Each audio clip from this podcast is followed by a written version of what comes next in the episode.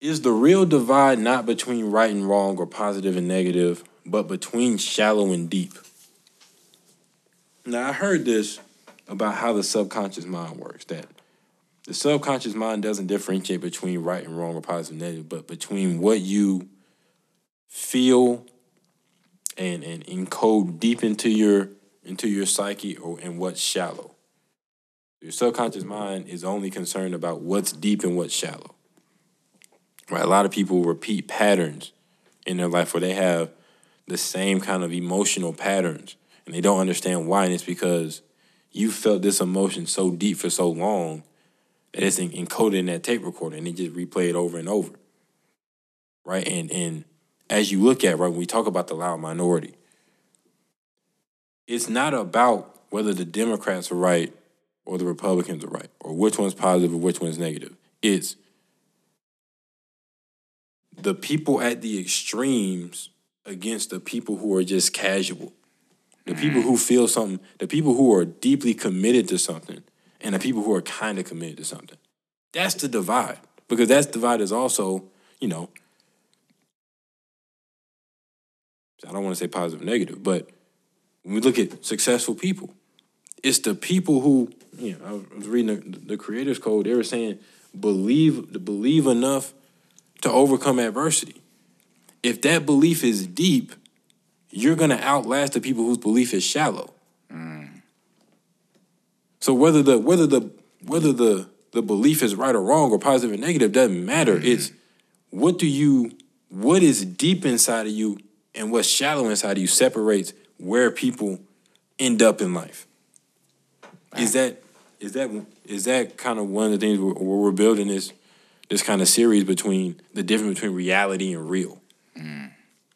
Like at the real, that's the real war. Yeah, between shallow and mm, wholeheartedly.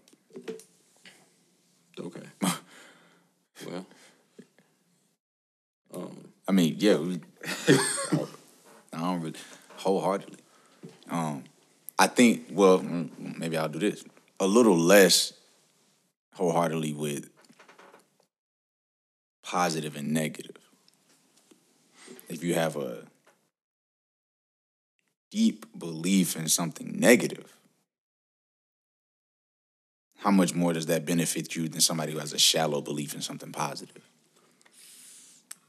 That probably that's probably a deep belief because I think that the beliefs, if we're talking about belief or any whatever we're talking, whatever mm-hmm. adjective we're gonna put there, should be more deep than it is shallow. So yeah, if you have a deep belief in something that's negative, where does that put you versus somebody who has a shallow belief in something positive or negative? right. I mean, I think again, I, I you know because are we you know we're we're we're conceding that that life is life has ups and downs.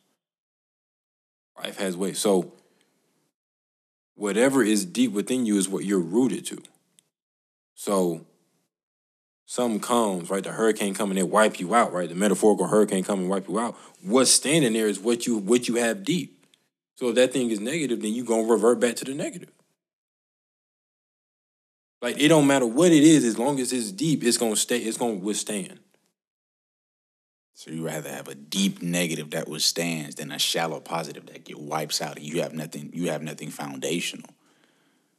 Right. Well, which one would I rather have? I mean, obviously, I wouldn't want to have a, a, a deep negative belief, but again, the real situation is what's going to stand is that if I have a deep negative belief and I also have a shallow positive belief, if I'm the same entity, the shallow positive belief is going to get wiped away.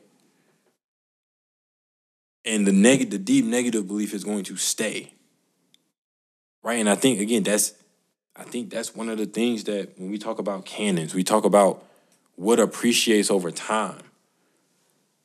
It's the things that are deep, deeply rooted Yeah. within somebody that, again, that's why, you know, yeah, in one of these episodes, we're going to talk about the music is art and we're going to talk about why people sell their catalogs. We're going to talk about, you know, certain things like that. And it's like, yeah, but what's to appreciate is whatever is the the the deeply rooted things, the things that come from a deeper place, are going to appreciate more in value. Right? I think that's why the stock market generally goes up. Because the deep belief is no matter how crooked capitalism turns out to be, there's so much more good and value creation and bad that yeah, you must you gotta correct at some point. But at the end of the day, the stock market going up because more value is being created. Valid. Yeah. Because the companies at their deepest root understand that if they don't create value for others, they're not making no money.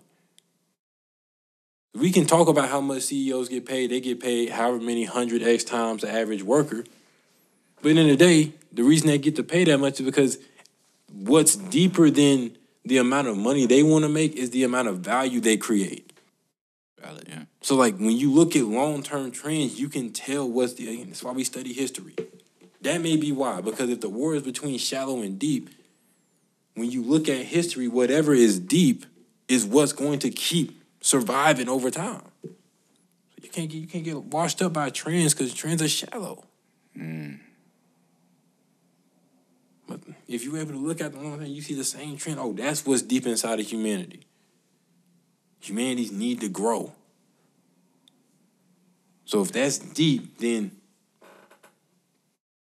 human beings are gonna be they're gonna be propelled forward Mm. because they have to be because it's it's it's too deep.